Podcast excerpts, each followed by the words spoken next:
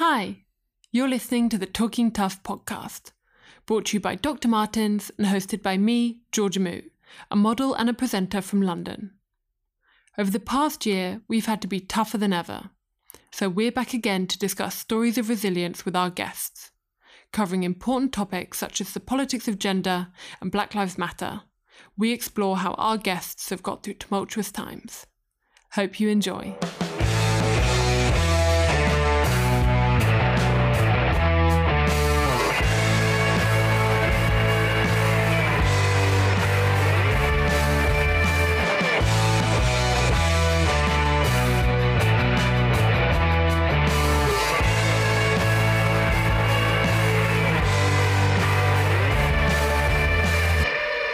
Today's guest on Talking Tough is known for some small achievements, such as changing Instagram's nudity policy. It's Nyome Nicholas Williams. Nyome is a model and influencer who campaigned tirelessly to challenge censorship on social media alongside Gina Martin and Alex Cameron. You might have seen her recently on your newsstands, gracing the cover of Glamour magazine, or online on her Instagram account, Be Who You Deserve, which promotes body positivity and mental well being. So, Nyome, welcome to Talking Tough. So, I wanted to talk first about uh, your relationship with your body and what that was like growing up. Yeah, sure. It's so weird. I was talking to my mom about it this morning. Um, and I was just like a, when I was in primary school, I didn't have any like bodily issues. Not that I had, well, I don't have any now, but obviously I did. But primary school, growing up, was absolutely fine. It was when I hit secondary school. And so now I was like aware that I was like taller and like broader um, than everyone else. And me being broad, I equated that to being big. Um, so I thought that if I lost weight, I'd appear shorter, which is wild because that doesn't make any sense. So it was school. Um, I was bullied at school. School was secondary school was a very traumatic time. So that's when it, um, I started um, having issues with my body um, and had an eating disorder where I just would eat the bare minimum, and I lost so much weight um, between the ages of I'd say 15 and like 19, um, and starting college. So that was tough. Being a teenager is so rough. Like I yeah. say this all the time, but it is being a teenager is really, really harsh, and um, it's really tricky when you feel different through no fault of your own. Um, yes. But you are trying so desperately to um, to try and fit a mold that just isn't applicable to you. Um, yeah. So you obviously in bullying, I'm assuming you were made quite aware that you were quote unquote different. Um, to be fair, it wasn't. It was one of those things where I was bullied about like my height and other things. No one bullied me about my weight because I the thing is I was like a size twelve. I was tiny uh, when I was in school. I wasn't like the size that I am now. Um, so it was me taking on what people were saying to me and then harming myself by not eating and literally on the scale of being anorexic. Yeah. So the weight stuff was more of like a subconscious, yeah. Um, kind of internal manifestation I mean, it's also, I guess, subconsciously even so maybe people weren't saying it to you directly but i guess the society implied quite heavily that yeah. weight was something to be very conscious of. Yeah because you are like aware socially because i wanted to be i wanted to be a fashion designer and i never saw anyone that looked like me in fashion magazines. So exactly it was like no one that looked like me in regards to my skin color no one that looked like me in regards to the weight that i was. Um, and it was like okay well there's no one that looks like me. So clearly what I'm doing is not is wrong or how I look. And then obviously it all plays a part because you're very into like media and like when you're young, you kind of just like watch music videos and you you're into fashion and you don't see anyone that looks like you. And I feel like it all plays a part in like kind of shaping how we see ourselves, you know, internally. Definitely. I think um that's kind of yeah, I guess that's part of the argument for representation is that if you can't see yourself um, then how are you meant to aspire or ever feel comfortable in these spaces? Um, sure. Um, and especially like you said in media and uh, fashion and music and like growing up again they're such huge influences and they're kind of seen as like the height of what you should aspire to to be in and it almost forms silently kind of forms a club that you can't be a part of because you mm-hmm. can't see yourself in it yeah. Uh, it's just very it, it's very exclusive um, and that's really damaging. Um, so you touched on as well your skin color and i was wondering if um, you could talk about the intersection between being a black woman and being plus size. I think it's difficult um, sometimes because i think being plus size or fat, whichever one you term you want to use. I don't mind either word. They bother other people more than they bother me.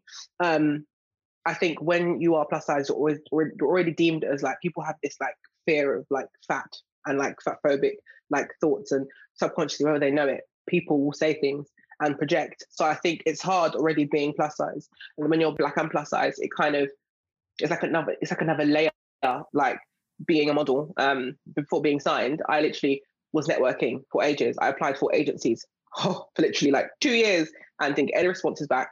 And it can be quite, um, well, what's wrong with me? And when I started um, modeling, I did feel like that.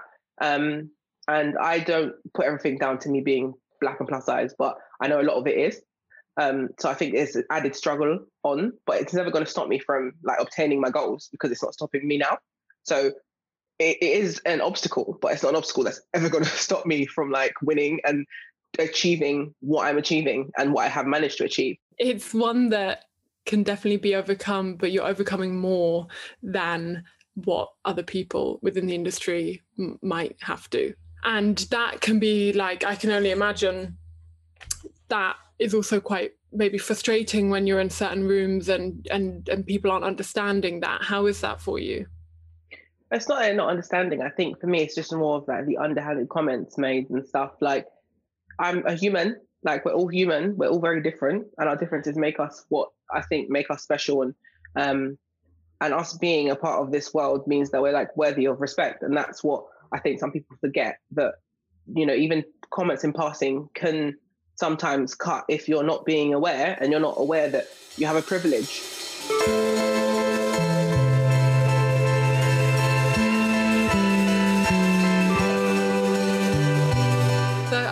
To uh, move on to talk a bit about um, censorship. When did this? Uh, when did the issue of censorship come about for you? Um, last year, July, actually, because prior to that, I hadn't been censored on any platform ever. So when it happened last year, um, July, it really threw me because it hadn't happened before, and I, I didn't understand why it was these pictures in particular that there was an issue with. It just didn't make sense to me. for anyone who hasn't seen the picture, would you mind just kind of uh, describing the the premise of it? Well, there's quite a few because they took down about three of mine, but the oh, they really of, went to town. They were... yeah, they just took them all down. They were like, nope, not one, all three. I posted three and they all came down. But yeah, so basically, they um, I'm in um, Alex's lovely garage, and um, I'm nude on the top, and I'm covering my breasts, and I'm sat to the side, and I've got cycling shorts on, so I'm not actually nude, and I'm sat on a stool, and we just wanted to capture like the um, essence of like me being comfortable with myself. And yeah, the picture was, was really lovely and I liked it. But you know, Instagram didn't apparently. So yeah. So it was in July, which was obviously last July, so July 2020 was July 2020, um, yes. Quite a heavy period for everyone involved. Yes. Um, was that quite overwhelming for you to kind of be going through quite a few separate battles that also all intertwined. Yeah, it was like prior to that, I was kind of struggling. Lockdown, the first lockdown was really hard because I wasn't able to, to model and work at all. It happened. Um, we got the pictures. I was so excited about the pictures. posted them. They came down, and it was like, "What is happening? What is going on?" Um, initially, I was just like, "I don't have the capacity to do this. Like, I'm very, very, very tired. like, the world's in lockdown. We just come out everything literally felt like a lot. It was a lot. It was very overwhelming. I'm not gonna lie. Yeah, it was. I yeah that that brief stint in summer that almost was oh. a bit like a weird mirage.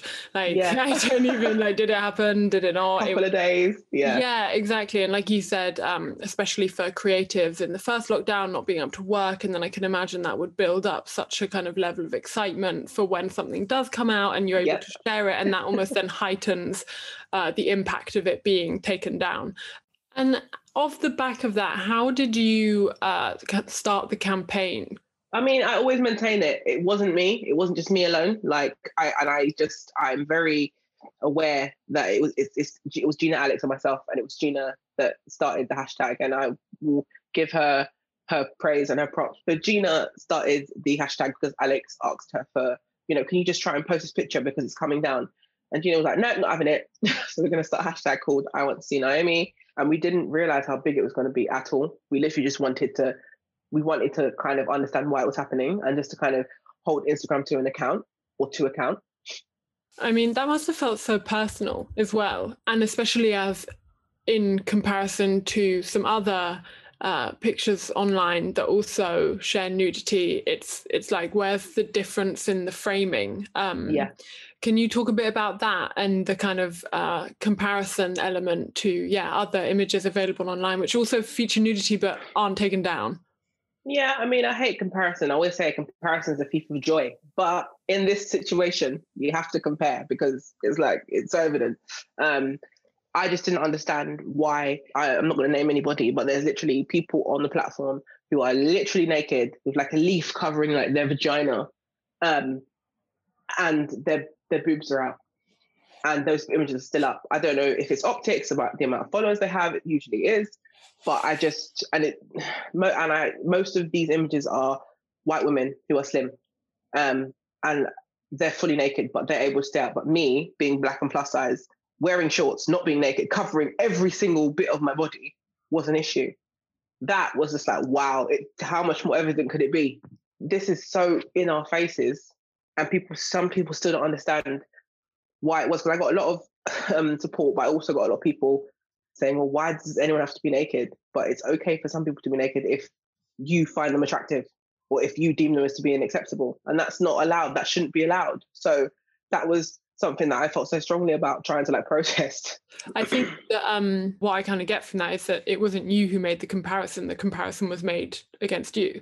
I think sometimes, especially in cases like this, you you need the, a blatant comparison. And like i said not to anyone personally but just mm-hmm. even more to the demographics or to speaking to what is palatable. Or the system. That's exactly, what it is. I think system. the system. call it what it is. It's not it, this isn't um because if you're not censoring everyone then the issue isn't nudity. Like the issue is like you said your flat um flat phobia your fat phobia and yeah. your anti-blackness. So just yeah. kind of call it what it is. Um, yeah, call a spade a spade. That's exactly. that's what I was really um when I spoke to Instagram. I literally was like, they apologized and stuff, and I was like, okay, great, thank you, amazing. My picture should have come down because they told me that. That's cool. But what I didn't, what I wanted was just to transparency. That I feel was the most like important thing, and I think it's just that conversation needs to be had about: Are we really being transparent here? Or are we just saying things so that we can kind of cover our backs? You know and that's in like that's with a like a plethora of things as well not just regarding instagram but like brands too. I find it interesting when you spoke to instagram did they have any comment about um well because obviously it's a lot of talk about yeah algorithms and kind of more scientific and stats and like you said like follow account um, and engagement maybe. Mm. but obviously these are also quite um, personal emotional and like socio-political issues. Did they have any any reasoning as to how that did kind of transfer into their guidelines? No, it wasn't very. It wasn't very emotional. It was all very technical. So the reason why it came down is because there was a, a breach of eh, to them that uh, it was it was breast grabbing. So that I was being sex, sexually explicit when I wasn't, obviously, which is why the guideline has changed around um, boob cupping, and you know you can like now um, cover your boob, but you can't hold your boob. So there can be no indentations of your fingers holding your boobs. And then we had to discuss that when you're when you've got bigger boobs, you're a bigger person. There's more skin to hold or more boob to hold. So it's very technical, and it all was very like technical. There was no like emotion in it. It was very much this is how the algorithm works. I'm still like okay, still trying to understand it, but I do know what we changed was such a small thing in a big machine. Obviously, there's so much more uh, work to be done surrounding you know it and we're still trying to do some stuff. But what we were asking is why the tech was made in this way in the first place, because clearly it's made to um, house and to show a certain caliber of person.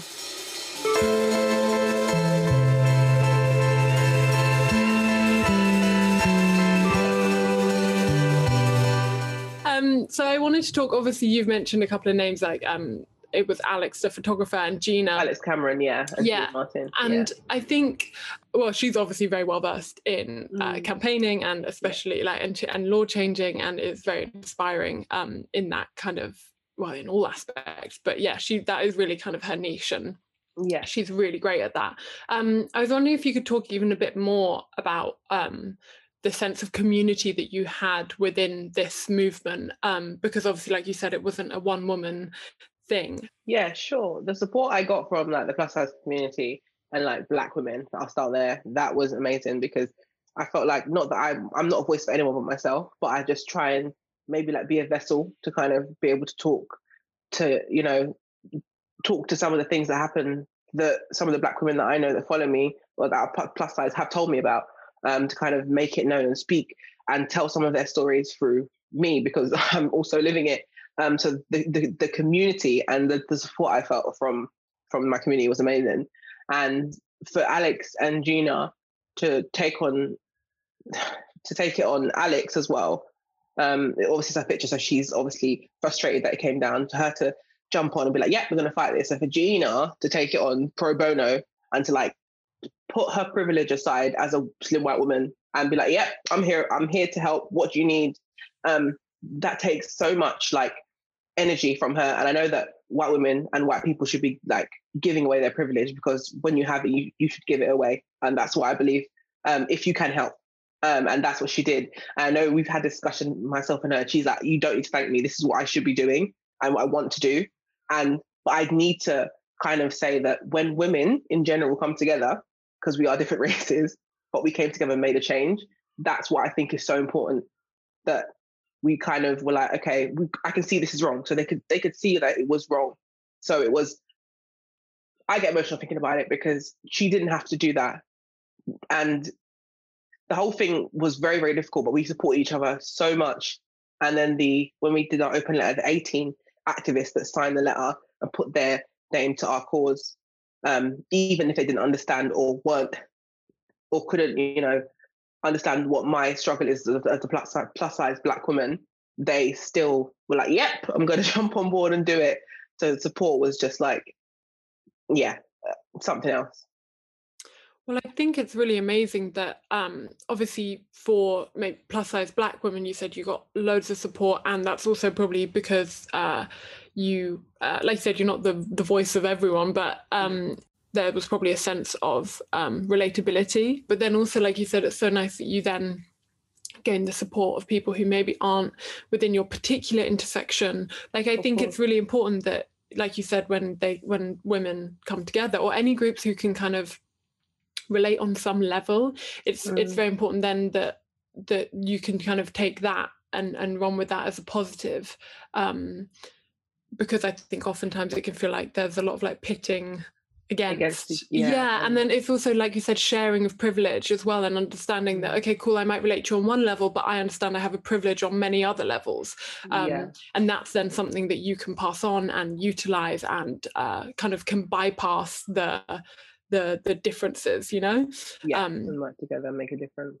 um but i wanted to ask how was your how was your relationship with social media now? I mean, I feel like I'm protected on there because they can't actually take anything down because I know that I'll just like mouth off again and make a change, another one. No, but I think I spend less time on there just for my own um, sanity. Like I make sure person for me personally that I'm only on there a certain certain hours a day. Obviously, my job um, with modeling jobs, sometimes I have to be on there to post for, um, for brands and stuff. So I, I will make sure that I'm on there for that. But I won't be like like scrolling or you know I really I do have to think about what I post now, just because I'm hyper aware of. Not that I feel like I'd be censored again because they could censor me, but I highly doubt it. I'm just more mindful of what I post, which I shouldn't have to be, but I am. You know.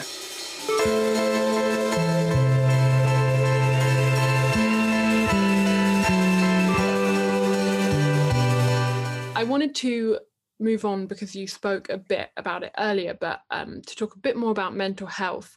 Sure. And I wanted to ask you how has your mental health been over the last year and did the censorship campaign take a toll on your mental health? yes. it did take a toll on my mental health in a short in a short um, term in a short sentence. Yes, it did. Um, I've I'm seeing a therapist. Thank God, I'm seeing my therapist, and she really helped me through um, the campaign and censorship and being in lockdown and then not working. It was a lot, but having her help me through it was was great. And then my friend Sydney and I, we started Be Who You Deserve. That's my mental health page, by the way. Anyone who wants to know or follow on Instagram. We um, started it. Sid um, lives in Florida and she's a trained um, therapist. Um, she's licensed and trained. And she said, why don't we start a page and like to give people like their healthy coping skills and, you know, that helplines, anything that they need, like it's a space for everyone. So I think therapy helped a lot and having our mental health page helped um, as well to have that space. Yeah, because I think people often don't talk enough about the link between like being part of a minority or being facing discrimination and the the link to mental illness. Um, yeah. And yeah, I think it's helpful because it, can. It's the, the thing is, I think mental health is for everyone, so it's a platform that is there to help everyone. But I obviously want to help Black people and Black plus size women who do struggle and who you know need time to just like see a space where it's like safe and it's you know after like because I don't I think people understand how like difficult it is or you know white people understand how difficult it is when we're like constantly like talking about racism that we face or like fat phobia and for it conversations around it take so much energy and take it takes so much like mental like draining and willpower to keep talking about the same things over again only not to be heard. So i think it's important that we did it ages ago but it's been like really helpful now i'd say more so than ever I wanted to ask about um, self-acceptance and what advice you would give to someone who is maybe maybe struggling with mm-hmm. self-acceptance. I always say be patient. I think patience, that's like the word of my life. And I have no patience, but I'm I'm slowly learning it. That maybe I do have some because I've got to this point and it took patience and a lot of hard work. So I'd say just be patient with yourself and like constantly just like be present like where you are. Like if you're not in a place of like accepting yourself yet, like don't panic that you're not there yet. Like just kind of be aware that it will come. Just be there for yourself and just find out what you need. Because I feel like once I found out what I needed and centered myself rather than thinking about what everyone else wanted of me or what I could give to them, that's when things change for me. And just like take time. Like it's literally a marathon. So, you know, like everything else that we like learn um, in life, you're learning to accept who you are. That will take time too. I've had to like learn to like love myself um in however like my body is, whichever like size I am, this is who I am. And I've, you know, I know that I'm healthy. I know that I'm taking care of myself mentally, physically, emotionally, all of the above, because I, oh, I think they're a marriage. So patience.